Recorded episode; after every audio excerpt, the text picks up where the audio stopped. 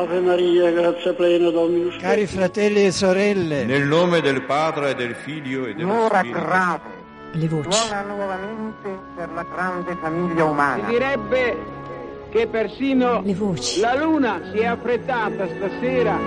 Le voci. Le voci dei papi. Dall'archivio storico della Radio Vaticana. Se mi sbaglio mi corrigerete. Pace. Una parola morta, sfruttata, abusata, generica. Ogni epoca sogna la pace che si merita, che le assomiglia, o piuttosto il progetto che le manca. Terza guerra mondiale in corso, dice Papa Francesco, anche se a pezzetti. L'era della globalizzazione produce per paradosso e per fortuna una guerra frantumata, dispersa in mille rivoli. Per questo nel suo messaggio per la giornata mondiale della pace 2018 il Papa individua nei migranti, ovvero nelle persone che si spostano per il pianeta, i veri operatori di pace, capaci cioè di pacificare un mondo frantumato, connesso ma non comunicante.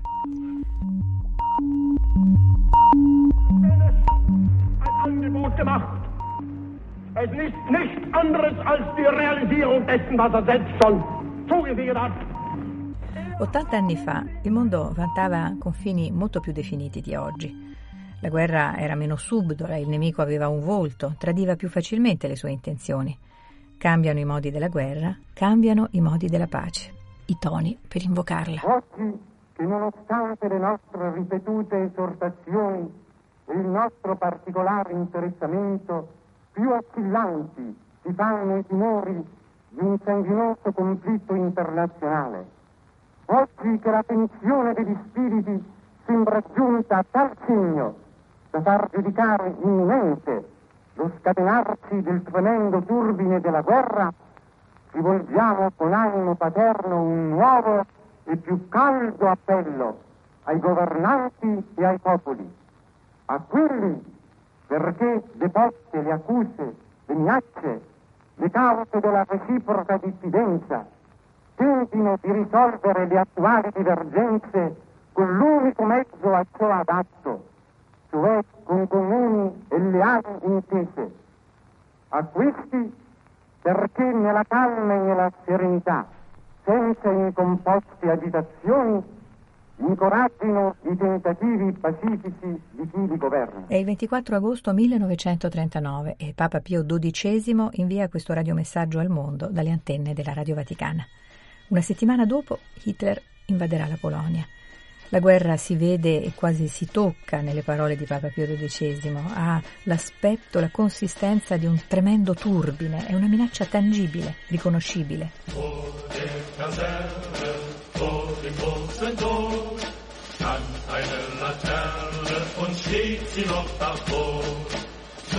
Der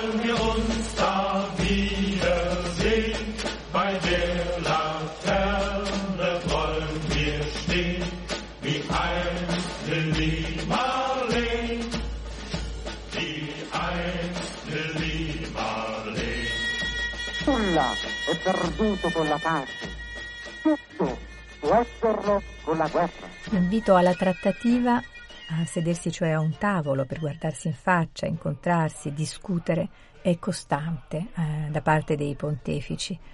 Nel corso della sua visita in Turchia nel novembre del 2014, incontrando le autorità, Papa Francesco si è chiesto per quanto tempo dovrà soffrire ancora il Medio Oriente a causa della mancanza di pace. Con l'aiuto di Dio possiamo e dobbiamo sempre rinnovare il coraggio della pace.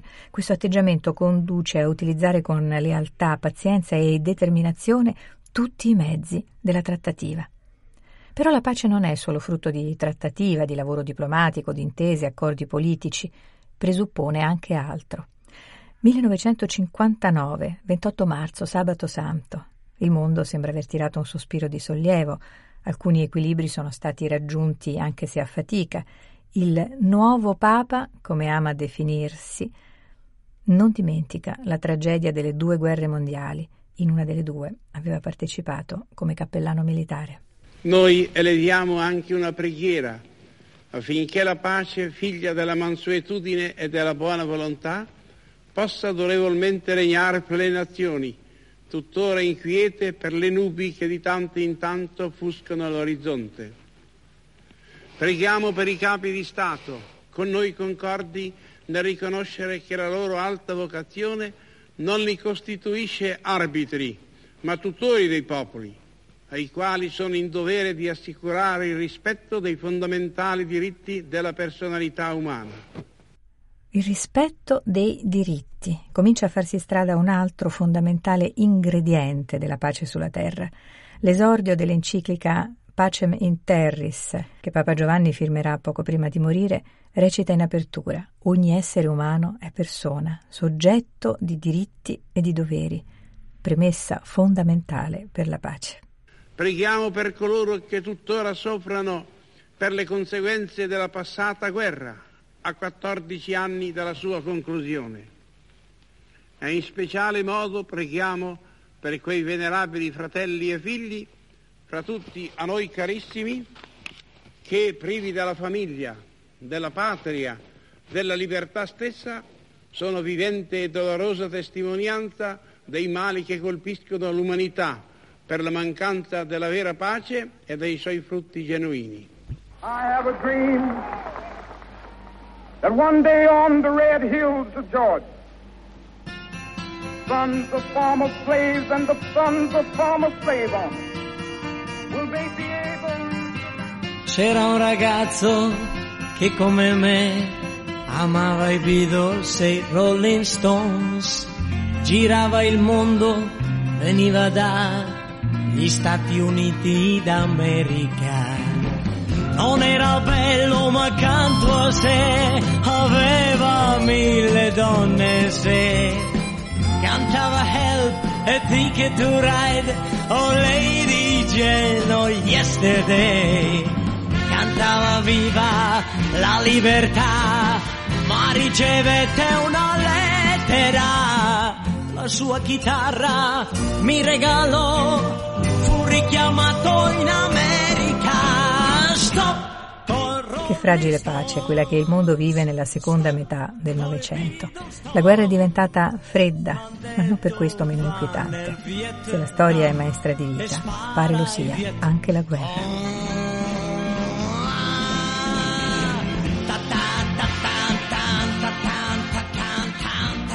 Jamais plus les uns contre les autres. Jamais plus jamais. N'est-ce pas surtout dans ce but qu'est née l'Organisation des Nations Unies contre la guerre et pour la paix.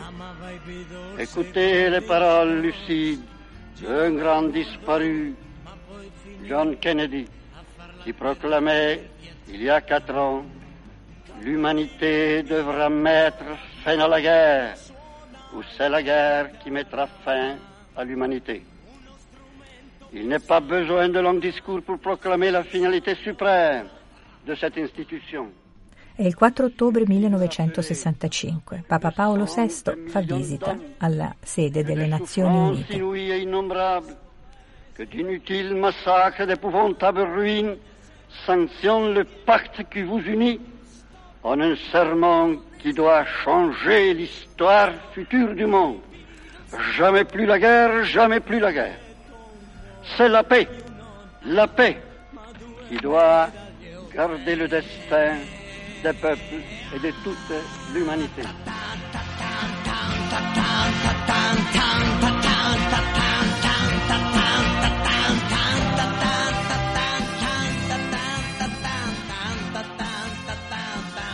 Vous sanctionnez le grand principe que les rapports entre les peuples doivent être réglés par la raison, par la justice, par le droit et la négociation, et non par la force, ni par la violence, ni par la guerre, non plus que par la peur et par la tromperie. La pace come responsabilità di tutti, o meglio corresponsabilità. Il mondo comincia a mostrarsi una macchina delicata, fatta di interdipendenze e relazioni. A Paolo VI dobbiamo lo slogan Lo sviluppo, nuovo nome della pace. Lo conia nell'enciclica Popolorum Progressio del 1967.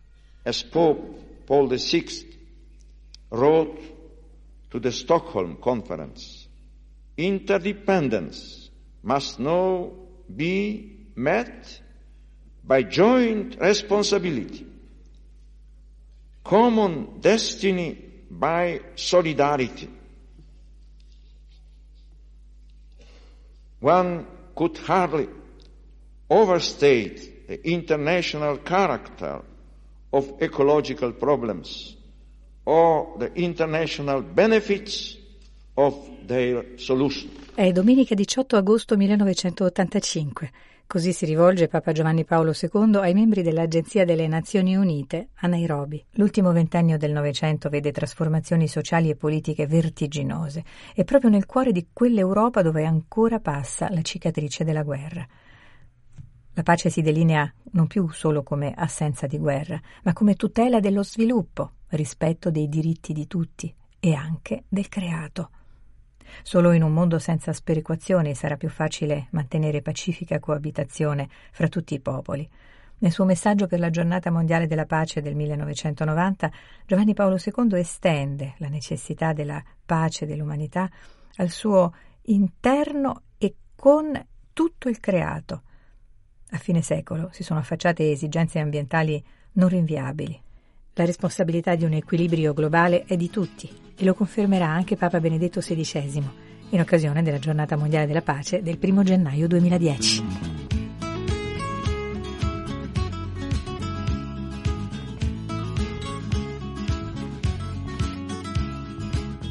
E l'acqua si riempie di schiuma, il cielo di fumi, la chimica lebbra distrugge la vita nei fiumi uccelli che volano a stento, malati di morte. Il freddo interesse alla vita ha sbarrato le porte. Un'isola intera ha trovato nel mare una tomba. Il falso progresso ha voluto provare una bomba. Poi pioggia che toglie la sete alla terra che è viva.